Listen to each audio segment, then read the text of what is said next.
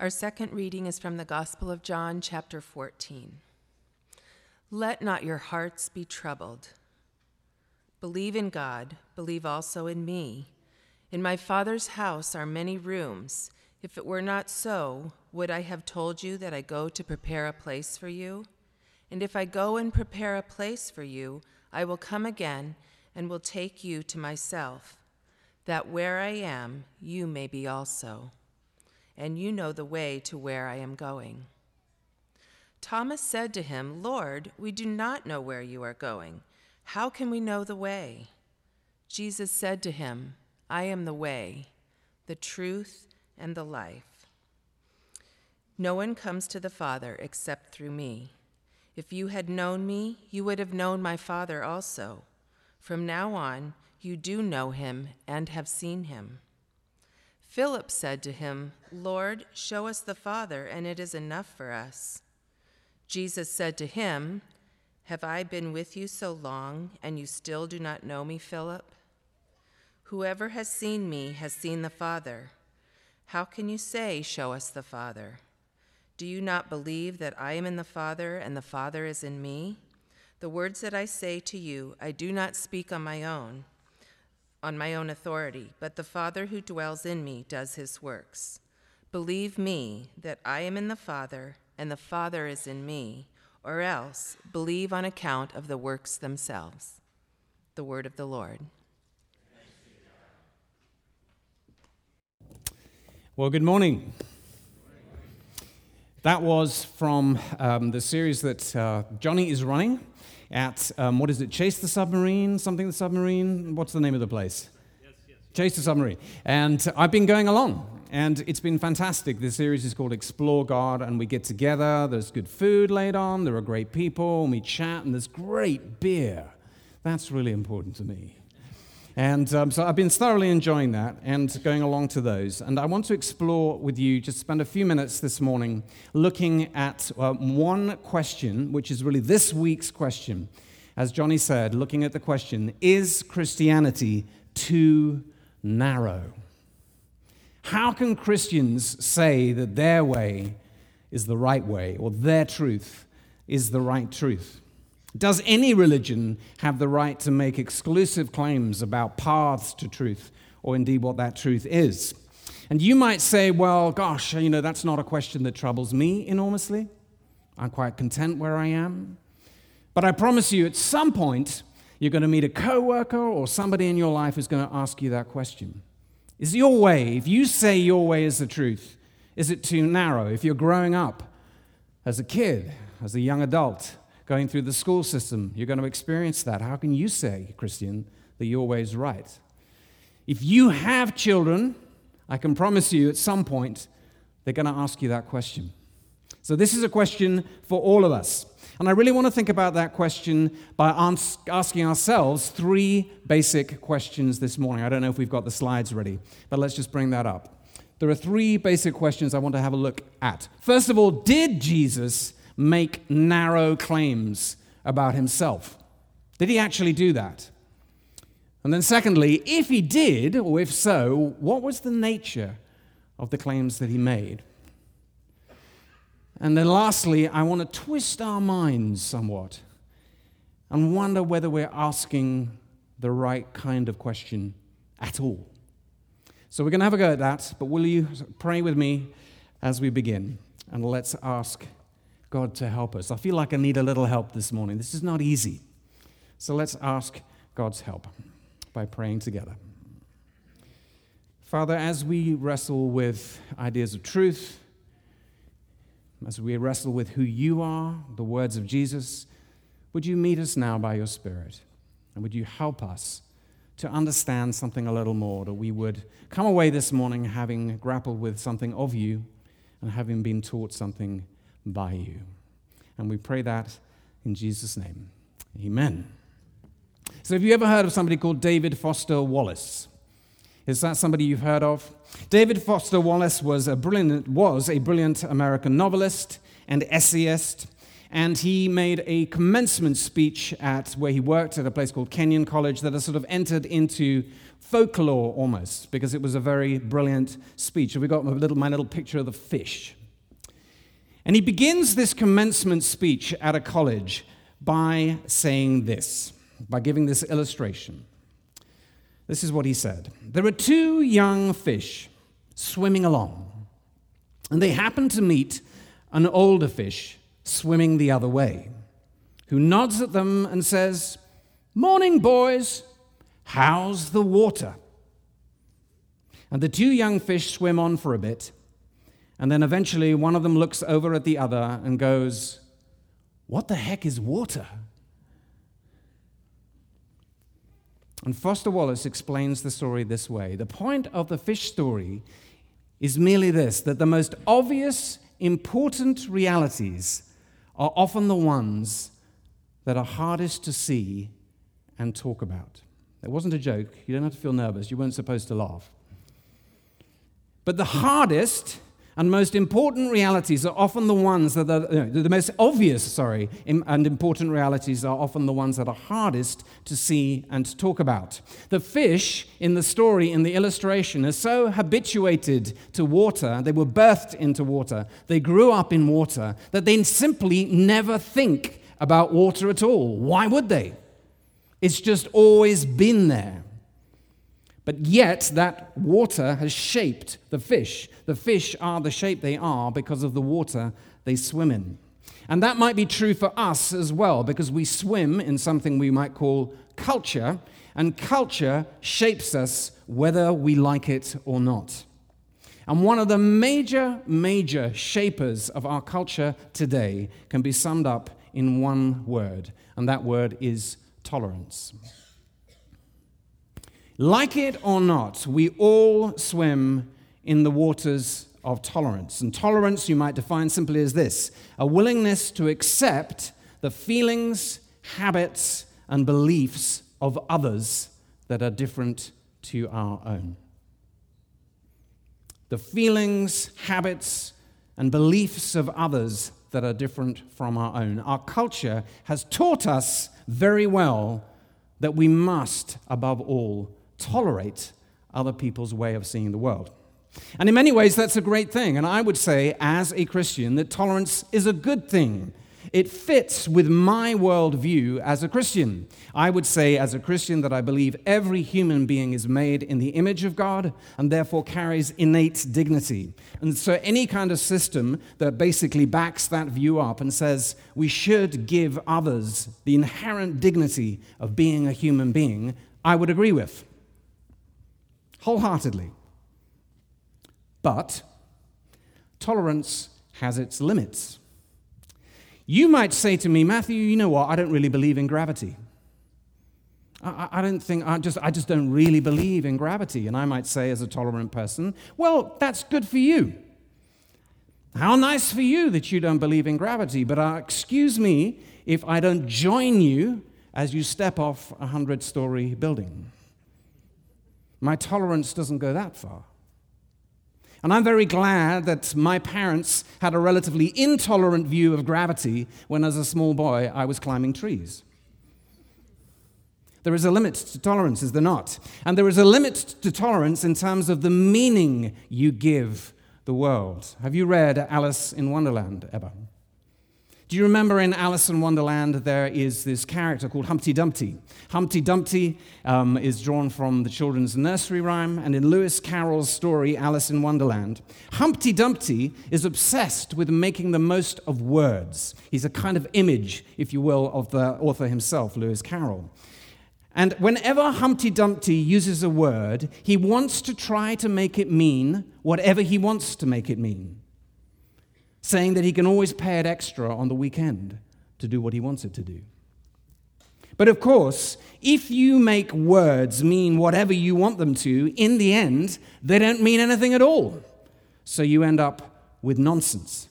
And Humpty Dumpty doesn't really understand this. So, as a sort of image, he keeps falling off his wall and shattering into a million pieces. And Lewis Carroll is trying to help us understand that there are limits, as it were, to this understanding that we can all simply make whatever meaning we want of the world. So there are limits to tolerance, but I think in general most of us would agree that tolerance is a good thing. And these days, we would probably agree we need more tolerance, not less. So it's into those serene waters of tolerance that we must now drop the words and claims of Jesus Christ and see whether they maintain the calm waters of tolerance or perhaps disturb the waters. Can we have that first slide? The first text. These are the words of Jesus' early followers. Let's start with what they said about Jesus and see what we can make of them. This is Paul, the first quote. Paul, early disciple of Jesus, earlier follower, said this Salvation, Paul says, tells us, is found in no one else. Yikes, this is difficult already. For there is no other name given under heaven by which we must be saved. Not very tolerant, but then he was living in a different age. Let's go on.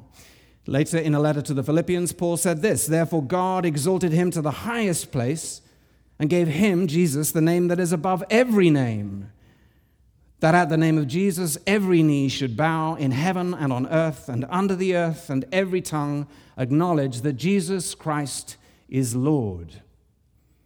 Paul says Jesus is above everyone, every other claim to authority or power, Jesus stands above them.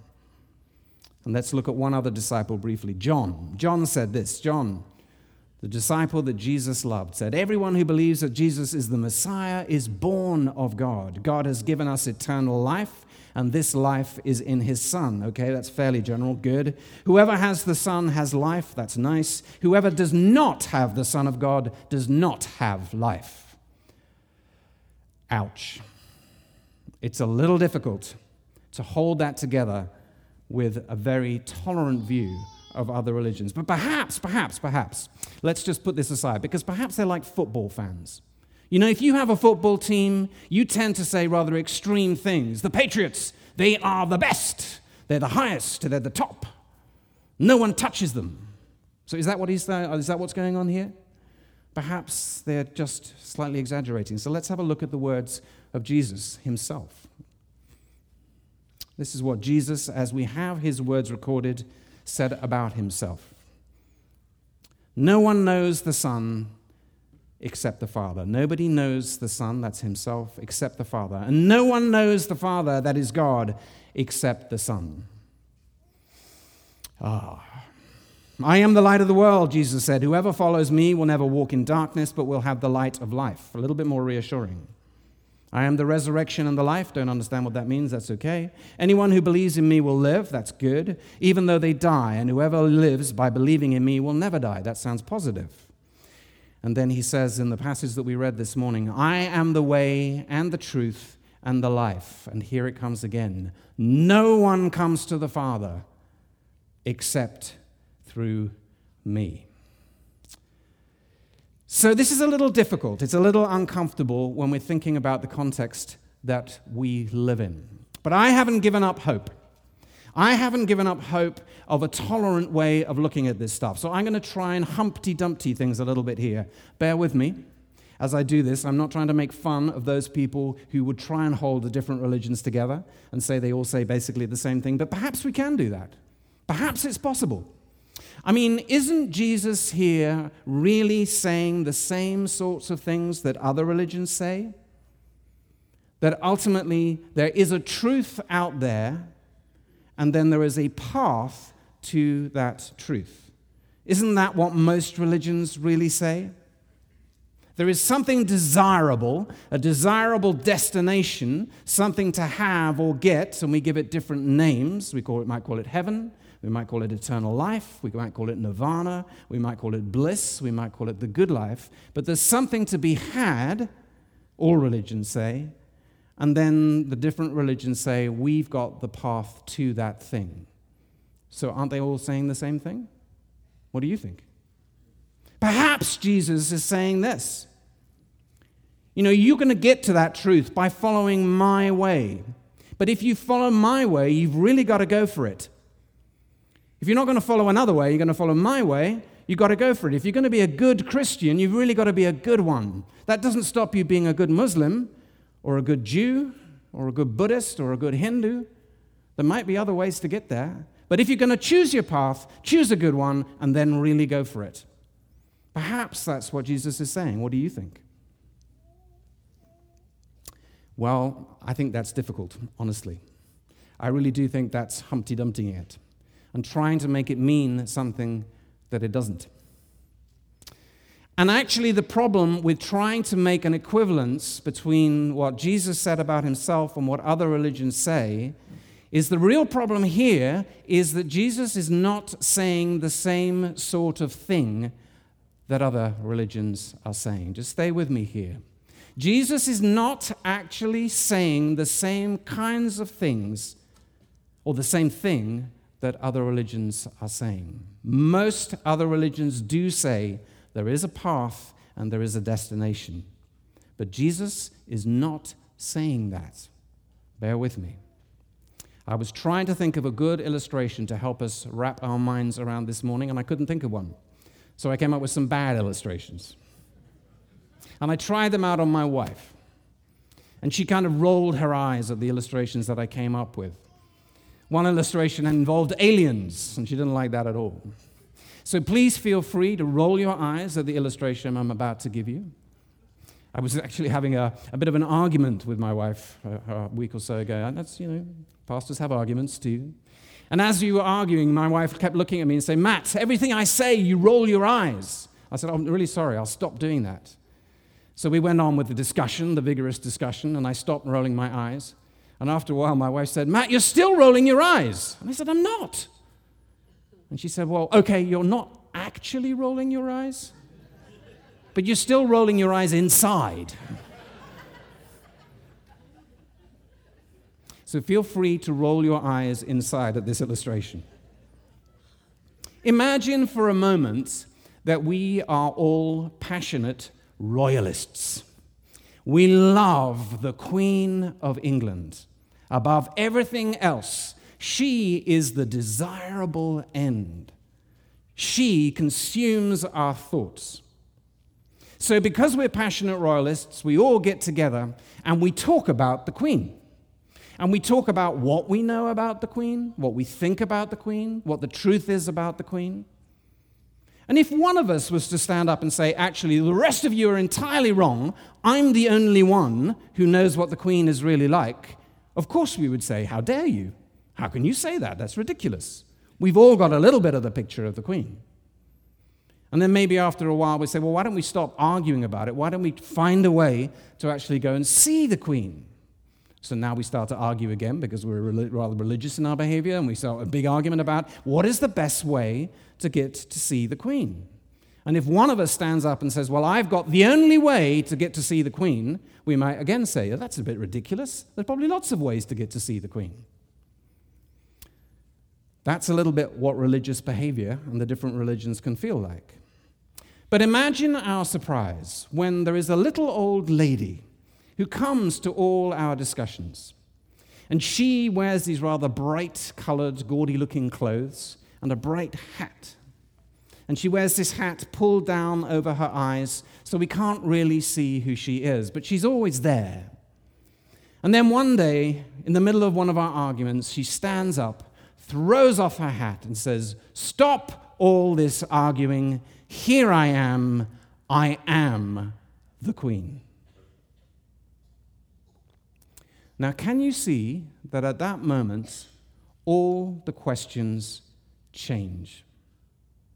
Because no longer are we arguing about truths or paths to truths, because someone is standing right in front of us and saying, You know that object of desire, the end, the purpose you're working towards? That's me. I'm here. I'm the one you're looking for. And this is exactly what John is trying to help us understand as he records a little discussion between the disciples and Jesus. Can we have that scripture up?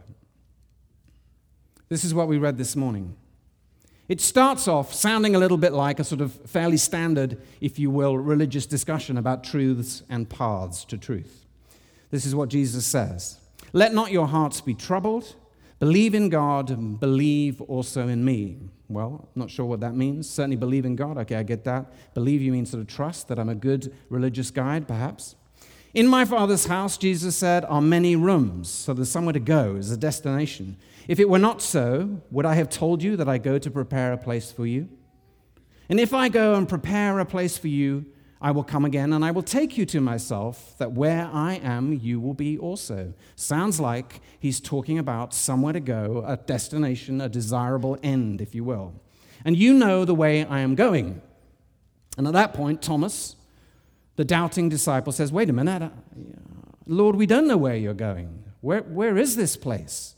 How can we know the way, the, tr- the way to this place? So Jesus said to him, I am the way and the truth and the life. So it's starting to shift. Can you see? No longer am I someone who's simply pointing to a path or pointing to a truth, but Jesus is starting to say, I am the way, the truth, and the life. No one comes to the Father except through me. If you had known me, you would have known my Father also. From now on, you do know him, and you have seen him. Can you see how this thing is shifting? And actually, what we get here is a record of the disciples' confusion. Because Philip then says, Lord, show us the Father. You're talking about the Father, you're talking about God, but show us. Show us. And that will be enough for us because I'm confused. I don't understand this talk about paths and truths. Just show us the Father. And Jesus said to him, Have I been with you so long that you still do not know me, Philip? Whoever has seen me, has seen the Father. How can you say, Show us the Father? Do you not believe that I am in the Father and the Father is in me? In other words, that thing that you are desiring and trying to find and find a path for, that desirable end is me. I am I, not me, Jesus, I am the way, the truth, and the life. The words I say to you, Jesus says, I do not speak on my own authority, but the Father who dwells in me does his works. Believe that I am in the Father and the Father is in me, or at least believe on the accounts of the works themselves. And he's talking about his miracles. So it's as if Jesus at that point stands up, throws his hat off, and say, That thing that you've been desiring all along is standing right here in front of you. So now, the only question that matters is this one Is this person really who they say they are or not? And that is not a question of tolerance. It's not a question of interpretation or meaning. It's a yes no question, like gravity. Does gravity exist? Yes or no? You can test it out and find out. There was a brilliant professor of philosophy at London University, a guy called Professor Joad. He was not a Christian. And he was asked on the BBC radio if you could meet any person from the past and ask them just one question, who would you meet and what question would you ask? And this non believing professor answered without hesitation I would meet Jesus Christ and ask him the most important question in the world Did you or did you not rise from the dead? And there came a moment in Joad's life where he was assessing the evidence for himself and he became a Christian. Because he was right. That's the most important question in the world. In this Easter season, we've been looking at it one from time to time. If Jesus rose from the dead, then he has vindicated his claim to be God.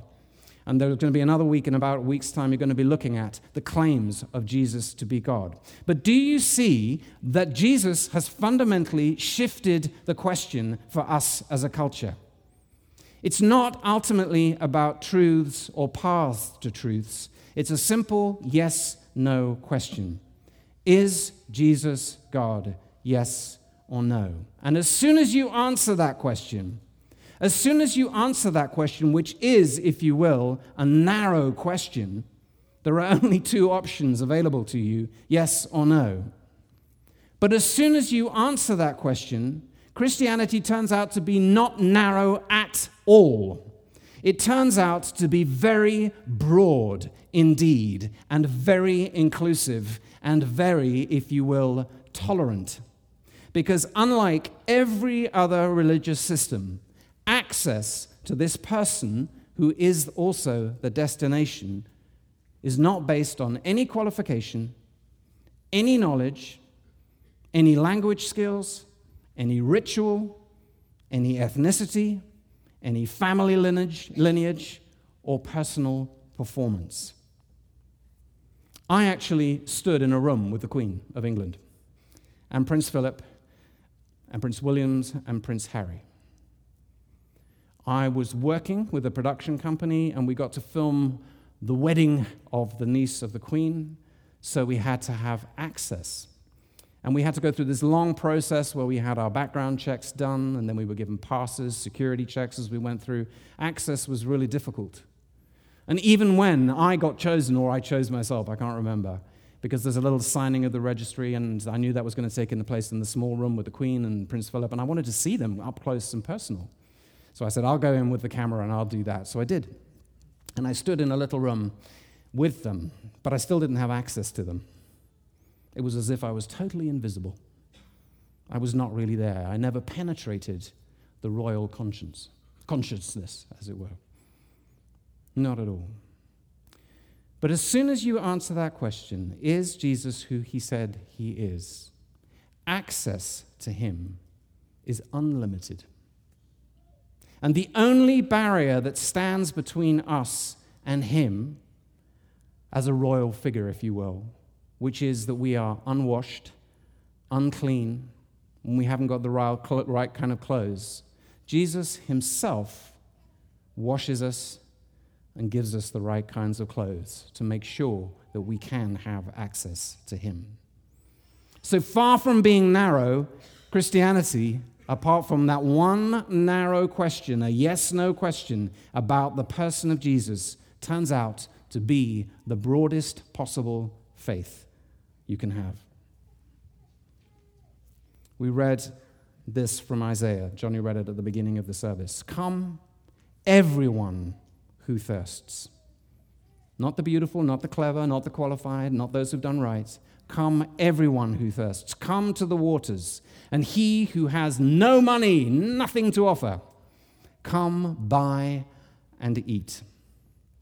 Come buy wine and milk, all the good things of life without money and without price. Why do you spend your money for that which is not bread? Why go anywhere else and your labor for that which does not satisfy? I'm just going to finish with this. As a Christian, do I believe I have exclusive access to the truth? Just hear this. No, I don't. How do I say that? Well, you just have to look in the scriptures. The scriptures contain things like the Proverbs. Where did the Proverbs come from? Proverbs were ancient wisdom writings. Almost certainly, many of them were at least influenced by Sumerian similar proverbs, Egyptian similar proverbs. If not, they are identical, exactly the same. So the scripture affirms there is wisdom in the world. Paul, the early apostle, we read some, uh, read some of the things that he wrote, said, You can look at the creation and you can know at least something of God. So, as a Christian, I don't claim to have exclusive access to truth. And I certainly don't claim to have all the knowledge of God. As a Christian, I do not believe that I have fully understand or understood the truths about God that have been presented to me in Christ. A little humility is not a bad thing. It's not a bad thing. But if, as we will, because the culture is what it is, if we find ourselves being asked or drawn into questions about truths and paths to truths, and is our truth and our path to that truth too narrow? Really, what we need to do is change the question. Because that's not the right question to ask. We need to make it a question about Jesus. I know I won't have answered all your questions, and in saying these things, I'll have raised more questions for you. I would highly recommend going along to explore God. It's great fun. This week is about the same thing that I've been talking about. Next week, it's about answering that question Is Jesus God? And I really, really wholeheartedly believe with all my heart that God never refuses an honest question.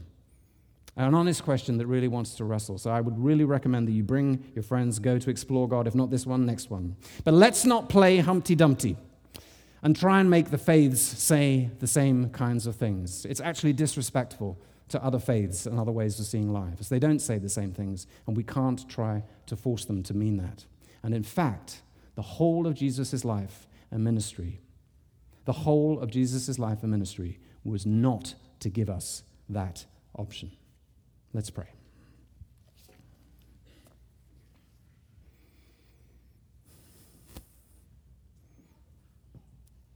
Father God, as believers who are learning and trying to follow you, and doing that in a culture that is questioning, as we saw in that film clip, how anybody can say, We have the one way, we have the truth.